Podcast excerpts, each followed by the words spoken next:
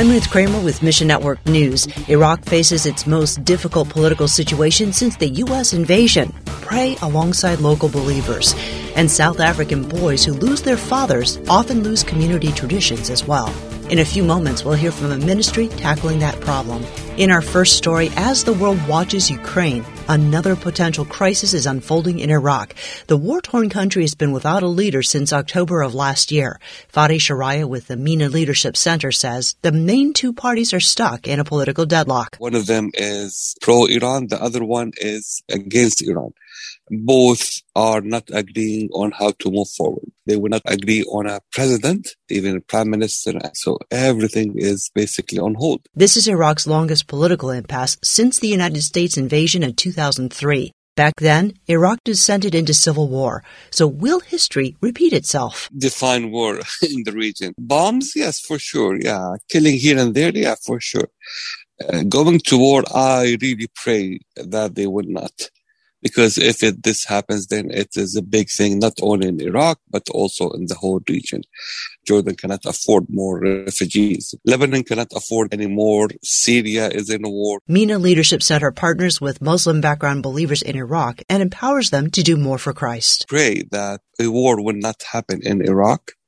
Please pray that Christians will be secure and protected by the Lord. Turning now to South Asia, Sri Lanka is in talks with the International Monetary Fund about a bailout package. The country's worst ever economic meltdown has triggered a political crisis. Massive public protests ousted the president last month. International Media Ministries partners with believers in churches in Sri Lanka. Executive Director Denise Godwin says The Assemblies of God of Ceylon had pastoral meetings and working on things to help their country and the church continuing as much as they possibly can to live regular lives in the midst of upheaval. Believers in Sri Lanka partner with IMM to develop gospel media resources. It's not a primarily Christian country, of course, so they are using the media to expand the vision and, and spread the gospel of what Christianity actually is. They've used our Open the Gospels project. They're interested in beginning to put the Heritage Project into um, languages that are regionally important. Ask God to strengthen and encourage the Christian community in Sri Lanka. Pray IMM partners will have access to daily life essentials like food and clean water. Even though they're having to overcome things like no petrol, low food supplies, they're persevering. And in South Africa, men regularly gather around a fire and discuss topics. But sons who lose their fathers often miss out on these traditions. That's the inspiration behind the Men Molding Men camps put on by Christian World Outreach.